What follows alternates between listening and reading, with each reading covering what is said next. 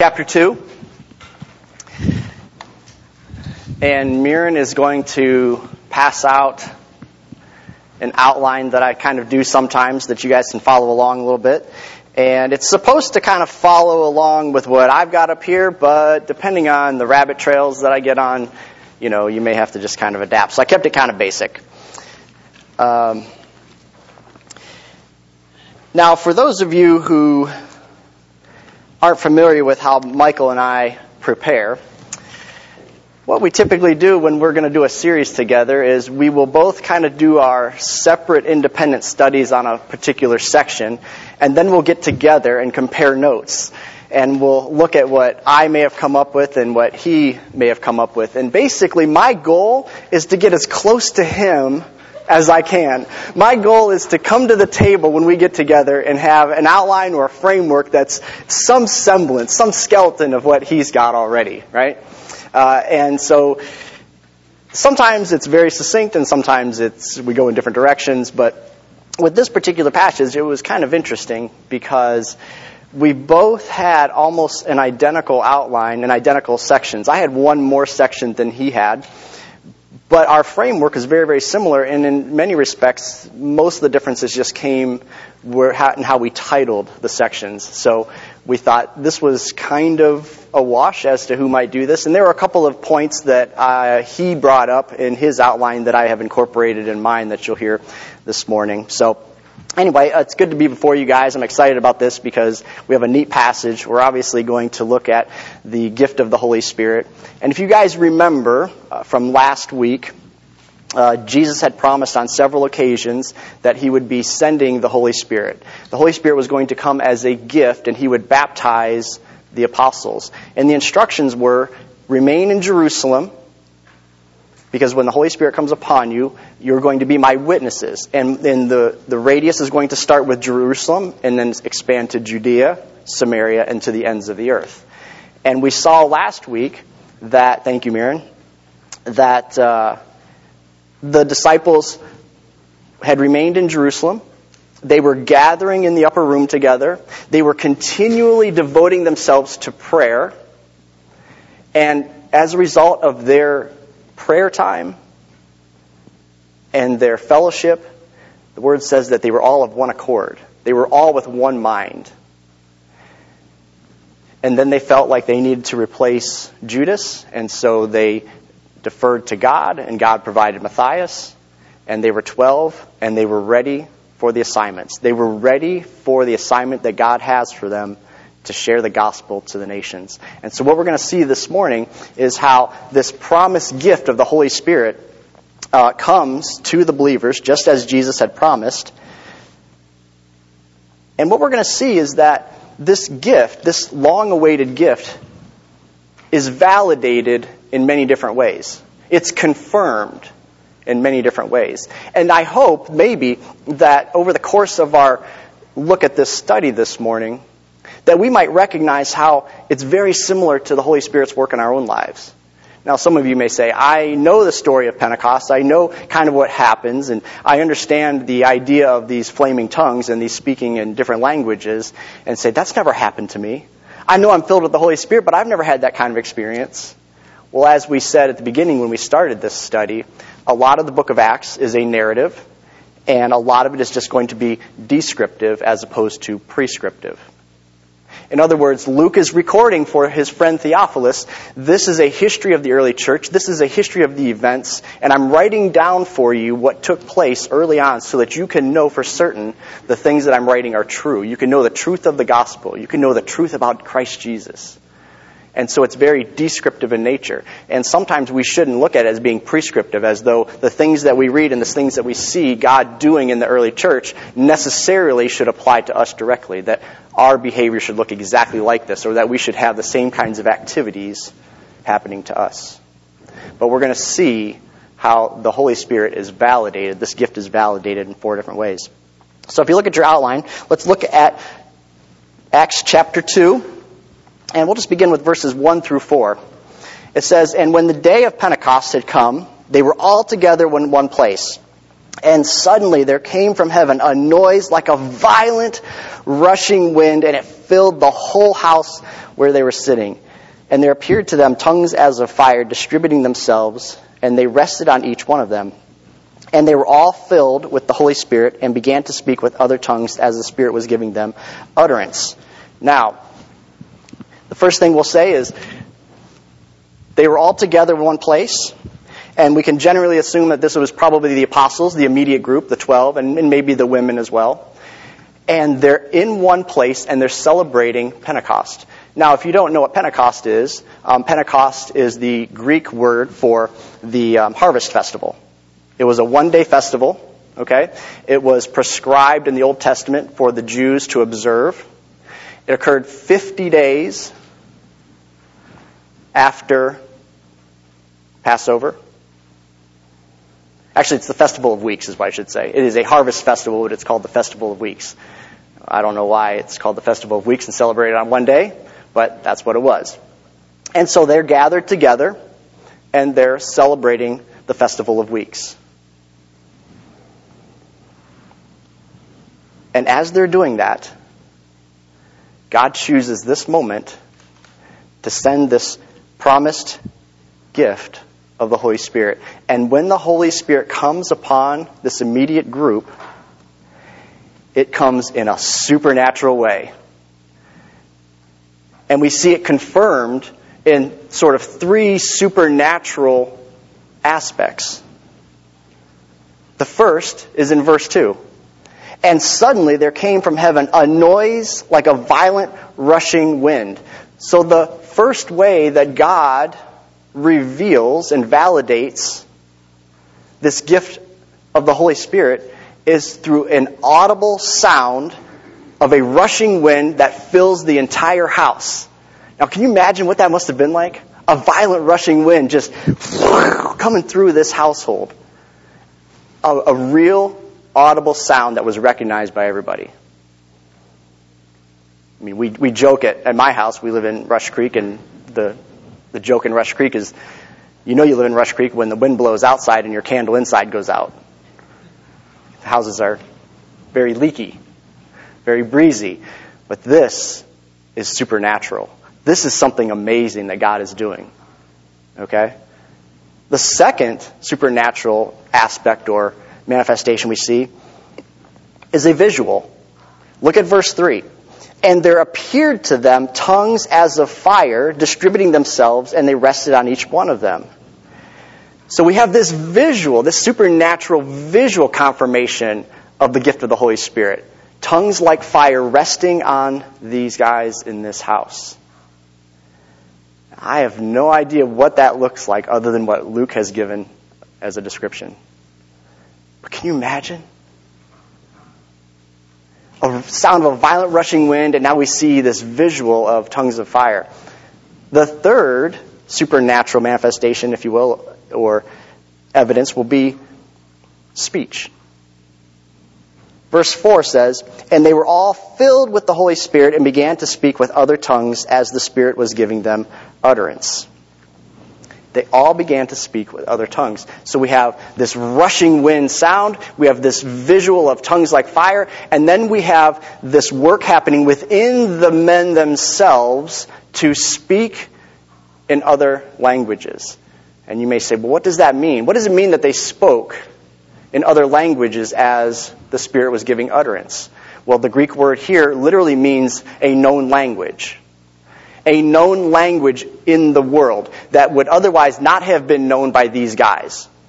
So the supernatural empowerment that the Holy Spirit was doing at this moment was basically empowering these guys to speak in a known language that they did not know. They were just Galileans. They were from the region of Galilee. Basic guys. And the Holy Spirit is empowering them to speak with another language. A known vocabulary. It would be like me, all of a sudden breaking into Spanish, which I know a little bit of Spanish, but I certainly do not speak it fluently. And Alfredo goes, I understand everything he's saying. And he's speaking like where I'm from. And that's what we'll see, that there were men and women present observing this who said, I was born way in that other region in the world. I live here in Jerusalem now, and these guys are speaking in my language where I was born, where I came from, and I understand everything they're saying.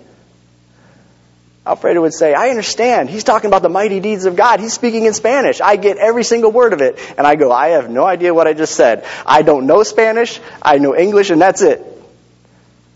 And so we have this supernatural thing happening through these guys, and it's a beautiful picture. Look at verses 5 through 12. That's where we'll see these guys all recognizing. It says, now there were Jews living in Jerusalem, and they were devout men from every nation under heaven. And when this sound occurred, the multitude came together and were bewildered because they were each one hearing them speak in his own language. So this thing that began in this house, in this room with the immediate group, has now expanded, right? This activity has drawn a crowd. You've heard the saying that nothing attracts a crowd like a crowd, right? So this group is growing, and these observers are gathering, and they're seeing what's taking place, okay? And they're in bewilderment, and they're hearing this. And it says, verse 7, and they were amazed. And when this sound occurred, the multitude, they were amazed and marveled, saying, why are not all these who are speaking Galileans? And how is it that we each hear them in our own language to which we were born? Parthians and Medes, Elamites and residents of Mesopotamia, Judea and Cappadocia, Pontus and Asia, Phrygia, Pamphylia, Egypt, and the districts of Libya around Cyrene, and visitors from Rome, both Jews and proselytes, Cretans and Arabs, we hear them in our own tongues, speaking of the mighty deeds of God. And they all, watch this, they all continued in amazement and great perplexity, saying to one another, what does this mean? So Luke tells us that these were people who were born elsewhere and were now living in Jerusalem. And they're experiencing and they're witnessing the Holy Spirit working through the apostles to speak in these other known languages, and they're speaking about the mighty deeds of God. And we can presume that they're probably speaking about all the things that Jesus did in the 3.5 years that they spent with him, and certainly the resurrection, and certainly the most recent events of watching him come out of the grave, spend time with them between Passover and Pentecost, and then ascending back to the Father.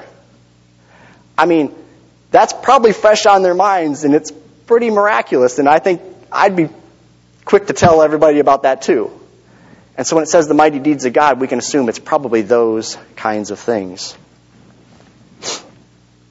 And so a point that Michael had made when we got together is that there's a distinction here about how the Holy Spirit is working. The Holy Spirit is acting in two ways here, and I'll kind of explain those for just a quick moment. The first is baptism with the Spirit.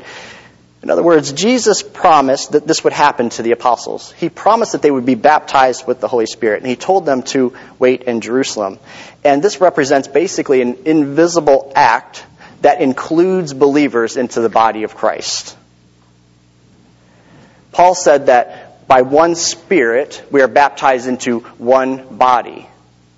And so each one of us is baptized with the Holy Spirit when we accept Jesus Christ as Lord and Savior. And at that moment of salvation, we are included in the body and we are baptized with the Holy Spirit. Done. The second aspect of the Holy Spirit that we see working here is a filling, and it's slightly distinct. Sometimes this refers to a more general manifestation of the Holy Spirit as we submit to him. Ephesians 5:8 says or commands us to be filled with the Spirit. In other words, allow yourselves to be used by God. If you remember the fabric of the passage in Ephesians, the letter as a whole, Paul was reminding the church in Ephesus that the first couple of chapters, this is what God has done for you. Look at everything God has done on your behalf. And then as he pulls it all together, he says, now walk, because of what God has done for you, because of who you are in Christ Jesus, now walk in a manner that is worthy of the calling of your life. And one of those commands is to be filled with the Holy Spirit. Now, Paul knows that they have been baptized by the Holy Spirit, but he's saying, behave like it. Allow God to use you. And another way in which the filling of the Holy Spirit looks is for an assignment, a specific empowerment with a very, very outward manifestation. We see that in the Old Testament. The Holy Spirit did not indwell people in the Old Testament, but he came upon people for an expressed purpose, for an expressed assignment, for a temporary empowerment for God's glory. And we see that here, right now, in speaking of tongues, that it is an outward expression, it's an event, and it's expressed purpose that this filling enables these guys to speak momentarily in another known language.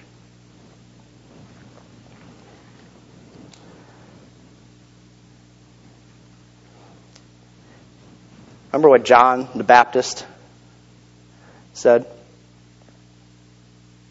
He said, "I baptize with water, but there's one coming who is more powerful than me. He will baptize you with the Holy Spirit and with fire." And so we see in this first section here that these tongues, this event, this filling, and this empowerment validated God's gift, and it points the world to Jesus.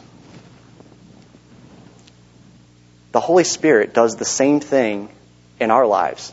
He does the same thing in you and I. He uses us to point the world to Jesus Christ. He empowers us to bring him glory. He uses us in ways that point others to Jesus. And so this Holy Spirit is validated in an audible experience, a visual experience, and a supernatural experience of tongues. But look at verse 13 for a second. "So while many people were gathered and hearing and understanding everything that was being said, and they were in bewilderment, you got some who, they're not quite of the same accord." Verse 13 says, "But others were mocking and saying, 'These guys are full of sweet wine.'" So Peter and the others obviously realize that this needs to be addressed. And so our second section this morning is going to reveal how the promise of the Holy Spirit is validated by Scripture. And so as a result of these naysayers saying, "These guys are just drunk," we see in verse 14, "But Peter, taking his stand with the 11, raised his voice and declared to them." Now, you know what I love about this? Some of you may have a note in your Bible that a more literal translation of Peter taking his stand with the 11 literally is translated, "He was put forward as the spokesman." Anybody ever been in a situation like that before? You know, in a group setting, everybody agrees that something needs to be done, something needs to be said, and then somehow you get kind of pushed to the front. Everybody else sort of takes a couple of steps back, and you find you're like, "Oh, guess it's me," you know? Or you play the 1, 2, 3, not it, and you're the last one. Obviously, this is by God's design, but I love that Luke records this literal translation as "he was put forth as the spokesman." And we know the personality of Peter in Scripture. We know that he's bold, we know that he's audacious, and we know that he's certainly on fire for the Lord. He was willing to die and go to the grave defending Jesus militarily, and Jesus says, "Put away your sword," and so on and so forth, right? And so Peter is going to address the crowds, and he addresses the crowds, and he sort of debunks their presumption or assumption that these guys are drunk. The first is obviously in verse 15. He refutes this false claim by saying, "For these men are not drunk as you suppose, for it is only the 3rd hour of the day." Basically, it's 9 a.m. Let's be real about this, people. It's 9 a.m., we're not drunk. So he refuses or refutes with a very obvious natural explanation. But then he's also going to give a scriptural explanation for what's taking place. Verse 16, he says, "But this is what was spoken of through the prophet Joel. And it shall be in the last days, God says, that I will pour forth of my Spirit upon all mankind, and your sons and your daughters shall prophesy, and your young men shall see visions, and your old men shall dream dreams. Even upon my bondslaves, both men and women, I will in those days pour forth of my Spirit, and they shall prophesy." In other words, he is reminding this audience. And remember that he addressed them as men of Judea and Jerusalem. It's kind of like hearkening fellow countrymen. You know, brothers of mine, you all should know the prophecy of Joel. You should be reminded of this. God foretold, God prophesied that something like this would happen. Now, Joel's prophecy is about the last days. It is about God's judgment and his redemptive plan coming to an end. And we know that we are living in the last days. Now, they seem long to us, and we eagerly await the return of Christ Jesus. But we need to be ready because he may return at any day. It was true in their day. It is true in our day. It'll be true in the next generation if he hasn't come in our generation. Every day we should be ready for Jesus' return. And Peter is warning and reminding these contrarians, if you will, hey, Joel spoke about this, and this comes first to us as the nation of Israel. The promise of redemption comes first to the nation of Israel and then to the Gentiles. And this is what we see taking place. It shall be in the last days that I will pour forth of my Spirit. So Peter's explaining to his audience, this is what's going on. This is a fulfillment of Joel's prophecy. And if you would, turn with me to 2 Peter. This is just a little bit of an aside in terms of maybe how we look at the character of Peter or the man of Peter. Remember what I said about Peter being delegated as the spokesperson of the group? Turn to 2 Peter chapter 3, verse 9. You might remember this from when we looked at this last year in 2020. 2 Peter 3:9 says, "The Lord is not slow about his promise, as some count slowness, but is patient toward you, not wishing for any to perish, but for all to come to repentance." Keep your finger on Peter there for a second. We are living in the last days, and God is being patient right now. He's patiently waiting that all should come to a saving relationship in Christ Jesus and that none should perish. And just, this is a text, this is a truth that Peter has revealed in his letters, and look at how early it began in his ministry. Immediately, he is referring to the last days, and he's hearkening to his fellow countrymen. He's pleading with them. We see that with Paul as well in Romans chapters 9, 10, and 11, where Paul is pleading with the Israelites. You guys are my fellow countrymen. Repent. This promise is for you as well. God has not forgotten about you. Look at Acts. Keep your finger in Peter. Look at Acts chapter 3. We will see this in 2 weeks. Peter's second sermon, Acts 3, 19 through 21. Peter reminds another audience, maybe some of the same people, repent, therefore, and return that your sins may be wiped away in order that times of refreshing may come from the presence of the Lord, and that he may send Jesus the Christ appointed for you, whom heaven must receive until the period of restoration of all things about which God spoke by the mouth of his holy prophets from ancient time. So the reason I want to look at those two passages is this is Peter in both cases, in his letter and in a second sermon later in Acts, where he's reminding that we're in the last days, that Joel's prophecy has begun, that God's redemptive plan will ultimately end in judgment, and you need Christ Jesus. You need to be washed in his blood, because when he returns, that's it. And then the last thing, go back to 1 Peter.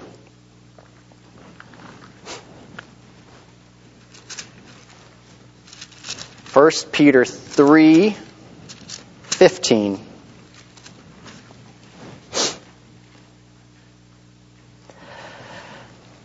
But sanctify Christ as Lord in your hearts, always being ready to make a defense to everyone who asks you to give an account for the hope that is in you, yet with gentleness and reverence. Always be ready to give an answer for the hope you have in Christ Jesus. It's a little bit different than the pattern we were looking at, but I wanted to highlight that because remember we talked about Peter being put forth as a spokesman? From the beginning of this ministry of the Holy Spirit, from the beginning of his empowerment and his assignment to share the gospel, he has been prepared to share about the hope he has. You know, we should be ready as well. If you find yourself all of a sudden in front and everybody has stepped back, the Holy Spirit will empower you and give you the words to say. And you should be ready to share about the hope that you have and the joy that you have in Christ Jesus. Jesus promised the disciples that when they found themselves before kings and rulers and positions of authority in the courts, that the Holy Spirit would give them the words to say. He would recall for them all the things that he had said. The Holy Spirit does the same for us. He gives us the words. Have you ever been in a situation where you were speaking to somebody and you started sharing about Jesus or some biblical principle and you're kind of reciting some scripture and you get done, you're like, I have no idea where that came from. I didn't even know I knew that scripture. That's what the Holy Spirit does for us. And he was doing that, I believe, for Peter here, recalling this prophecy of Joel. And saying, this is how it applies, men of Judea, men of Israel, men of Jerusalem. You should know this and you should repent. And so the second validation that we see of this gift of the Holy Spirit is the gift of the Holy Spirit is validated by Scripture. God said, in the last days I will pour forth my Spirit upon all mankind. And this is what we see happening. God prophesied that this would happen. And it's happening on this very day to God's people. Now, third section. We'll look at verses 22 to 36.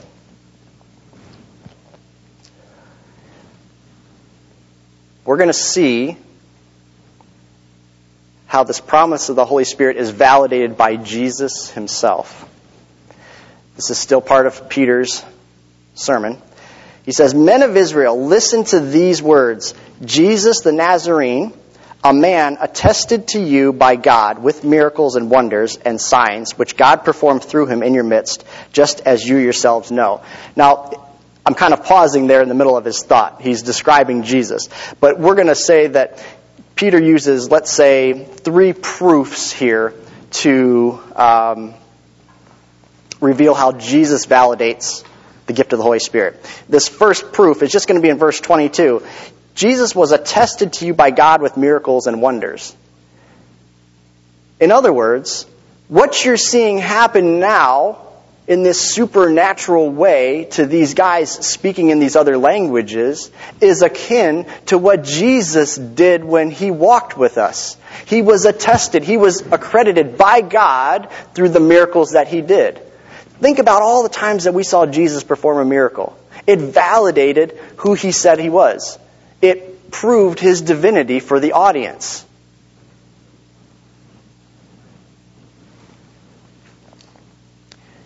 I love that the Greek here uses a construct for the word attested in a perfect passive tense, which implies that these activities, these miracles, these supernatural signs and wonders that God performed through Jesus happened in the past, but their results, their effects continue on indefinitely into the future. In other words, the miracles and signs that Jesus performed, they validated who he was as part of the Godhead, and they continue to attest to him to this day going forward. Peter says, you saw these miracles and wonders. You know that they were real. And you know that what you're seeing today with the language is the same power of God. The second proof is that Jesus died and rose according to God's plan, verses 23 to 31. This man, so he first refers to him as Jesus the Nazarene, then Peter continues on, this man delivered up by the predetermined plan and foreknowledge of God, you nailed to a cross by the hands of godless men and put him to death. And God raised him up again, putting an end to the agony of death, since it was impossible for him to be held in its power. I won't read the whole thing right now, but he's basically saying, Jesus was handed over to be crucified by God's design. This was part of God's predetermined plan.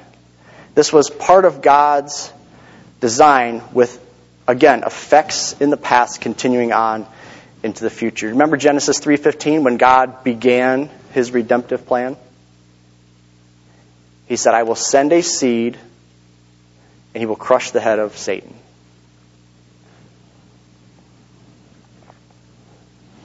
Turn with me to Acts 3:18.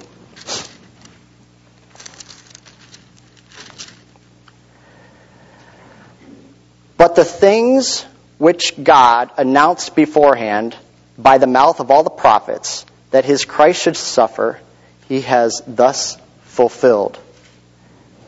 Turn with me to Acts 4:27 and 28.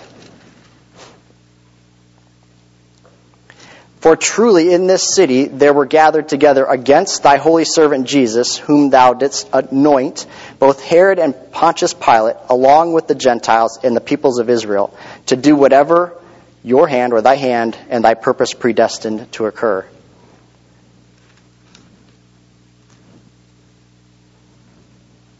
These passages reveal that the crucifixion didn't catch God off guard. The crucifixion wasn't a surprise. It was part of God's design.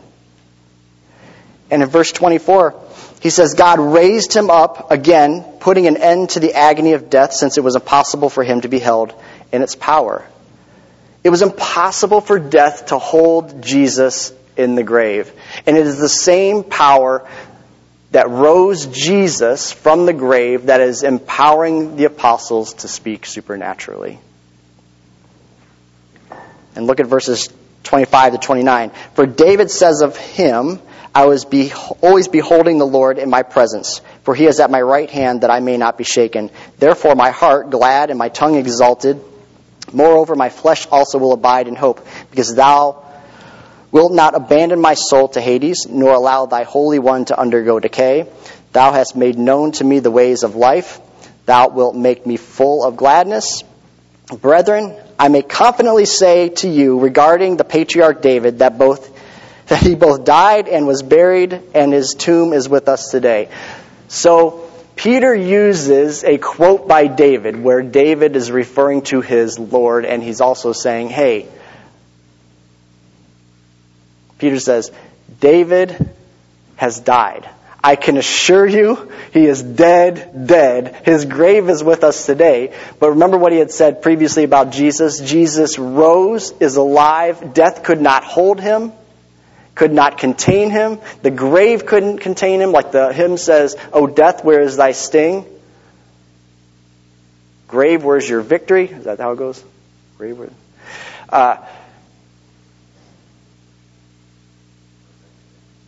Yeah. So Peter says, even the great patriarch, even the one whom we herald, even King David, whom we highly esteem, the patriarch of Israel, he still died a natural death, and he is still in the grave, and his grave is with us today. But Christ Jesus lives. Christ Jesus has been raised and sits at the right hand of the Father. So the second proof is that he was crucified and rose according to God's plan. The third proof of Jesus will be in verse 32 and 36.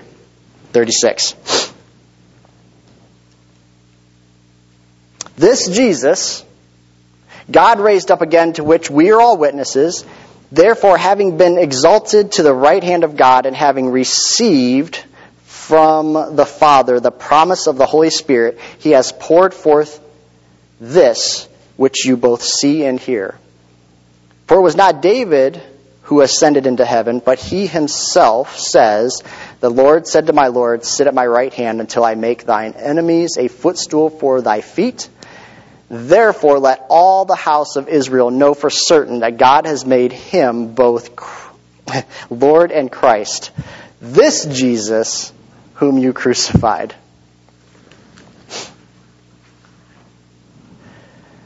Peter reminds his audience that Jesus was raised up and witnessed by many. And then in verse 33, he says that Jesus has been exalted to the right hand of God. Remember what Paul wrote in Philippians? That Jesus did not see equality with God as something to be grasped, that's because he was God. He is God. He temporarily lowered himself to be like us, knowing full well that he would return to heaven and reign.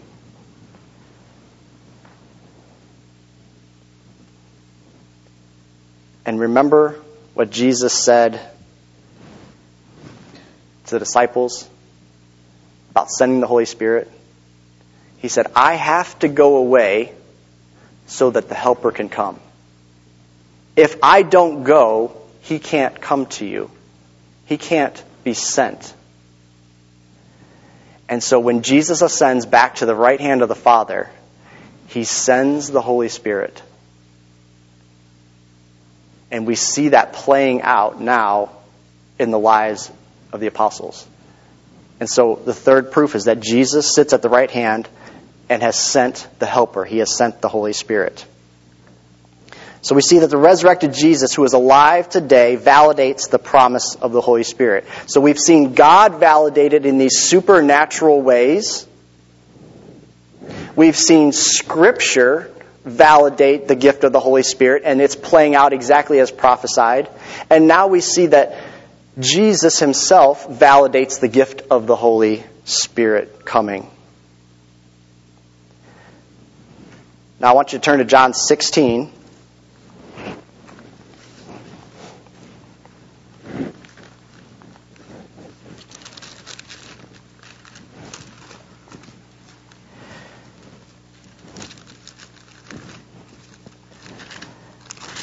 John 16, verse 7.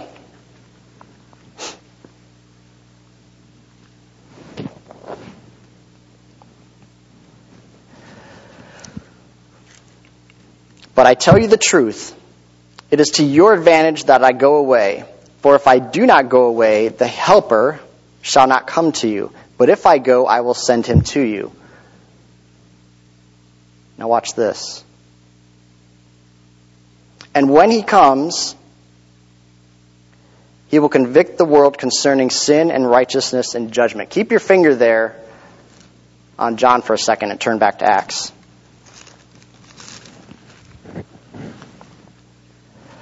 Our fourth and final section this morning, verses 37 through 41. Now when they heard this, in other words, when they heard Peter's testimony, when they heard Peter's sermon, and they saw the scripture from Joel being revealed, and they saw the reality of Jesus, their Messiah, whom they crucified. When they heard all of this, they were pierced to the heart and said to Peter and the rest of the apostles, Brethren, what shall we do? And Peter said to them, Repent, and let each of you be baptized in the name of Jesus Christ for the forgiveness of your sins, and you shall receive the gift of the Holy Spirit. We'll pause there for a second. Go back to John. If you got your finger there, go back to John 16, verse 8. And he, when he comes, will convict the world concerning sin and righteousness and judgment, concerning sin because they do not believe in me, verse 10, and concerning righteousness because I go to the Father and you no longer behold me, and concerning judgment because the ruler of this world has been judged. That's what we, go back to Acts, that's what we see playing out in the hearts of these onlookers. These guys who were at once not convicted, not sure what they were witnessing, didn't understand this supernatural event that was taking place, claimed that these guys were simply drunk. When they hear what Peter had to say about the prophecy of Joel, when they saw that they had crucified the Messiah, the Holy Spirit that Jesus promised would convict of sin pierces their hearts, convicts their hearts to the point where they go, oh my gosh, what have we done? They realized that they were part and parcel. They were party to choosing Barabbas instead of Jesus. Even though it was part of God's design, even though it was intended as part of God's plan, they were still culpable. That is the sovereignty of God, friends. The sovereignty of God is that He had designed that Jesus would die on a cross. And at the same time, free will was involved by those who chose to put him there. The same is true for us. God has redeemed us. He has reconciled us back to himself. And yet, he still makes room for me to make really bad decisions in life. I'm not supposed to, and I believe it grieves him, but he's not surprised by it. And he doesn't have to react and start to backpedal and go, oh great, Dustin didn't do what I needed him to do. He didn't listen to my Holy Spirit, and now I got to reverse and remanufacture this plan. No. He's sovereign. He's in control. He's got this. And so we see these hearts are convicted,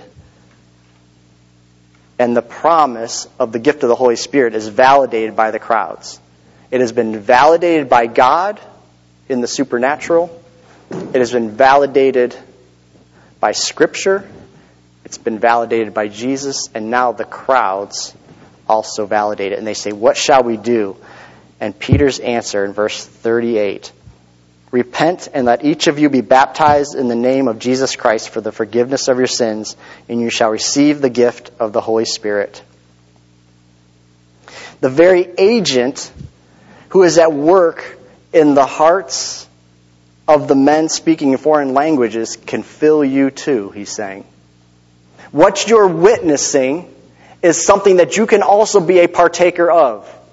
And all that is required of you is to repent and be baptized in the name of Jesus Christ. Your hearts are grieved right now because you helped put Jesus on that cross, and you were at one time rejecting him. But the Holy Spirit can forgive you of that.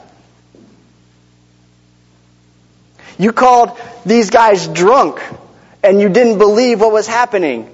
The Holy Spirit can forgive you of that. You told a lie yesterday morning or maybe this morning on the way here. The Holy Spirit can forgive you of that. It requires repentance and baptism in Christ Jesus.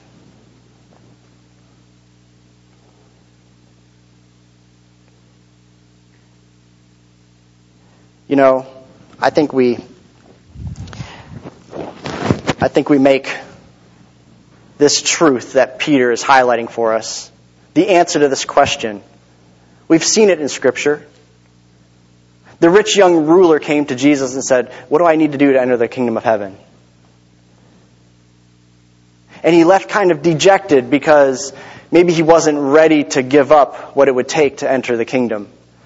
And when the disciples asked Jesus, what does all that mean? He says, it's tough for the rich because they're so reliant on their resources. And he gave an illustration about a camel going through the eye of a needle. And his disciples, when they heard that, they were like, well, that sounds like it's basically impossible. And Jesus' answer was, yeah, for men it's absolutely impossible. But for God, anything is possible. We'll see later on in Acts chapter 16 where the prison guard approached Paul and Silas and says, what do I need to do to be saved? And their answer is repent. Believe in Christ Jesus.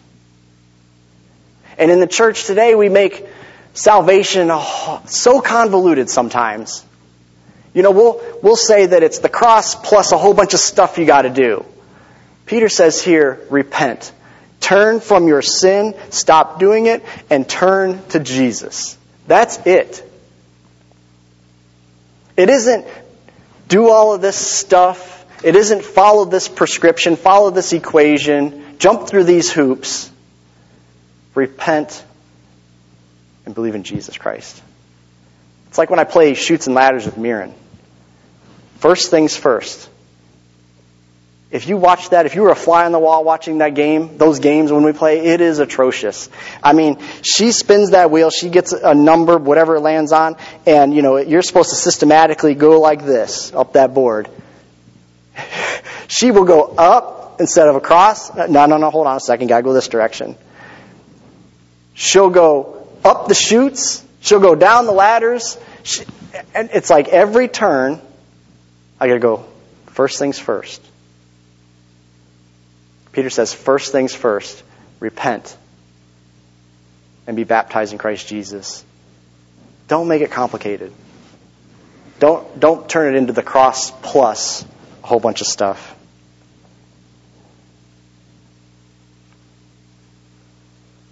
So the last thing we see here is that the promise of the Holy Spirit is validated by the crowds. They witnessed the apostles speaking in foreign languages. They heard Peter's sermon. They were convicted. And they received his word.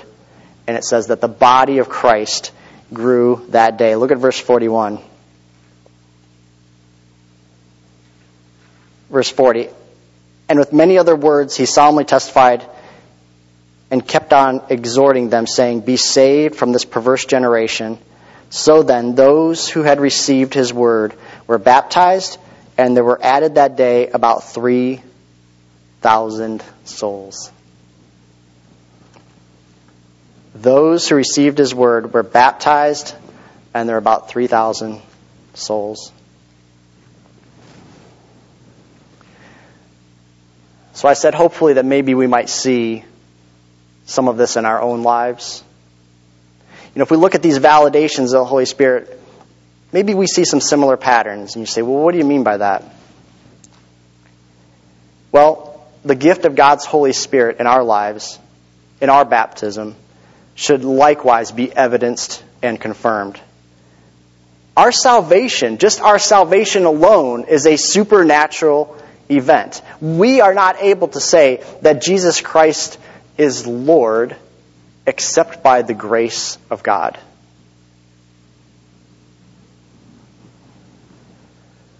Paul says it is a gift. It's a gift that you may say that Jesus Christ is Lord. Because if it was something that you could do, you would boast about it. You would turn it into a self-proclaiming work of your own. So acceptance and the grace to say Jesus is Lord is a supernatural gift that happened to you and I when we believed in Jesus. And it's our job to allow the Holy Spirit to work in and through us so that we can point others to Jesus as well. It may not happen with some flashy event like tongues, but you know that he gives you the words. You know that he empowers you. You know that he guides you. You know that sometimes you are with somebody and you hear that still small voice that says, this person needs to know about Jesus. Or this person needs to know what Jesus has done for you in your life. That's supernatural, friends. The same power working in and through us is the same power that enabled and empowered these apostles to speak in these foreign languages. How about this? We've prayed, and we've had prayers answered in inexplicable ways, ways that we can't explain other than crediting God. Many of you have been following what happened with Rennie on our ski trip, and it turns out that she is fine. But the process was that Susan jumped in the ambulance with her, and for 2 hours prior, Rennie was like bent over in half with a bloated abdomen, and the paramedics were concerned about internal bleeding.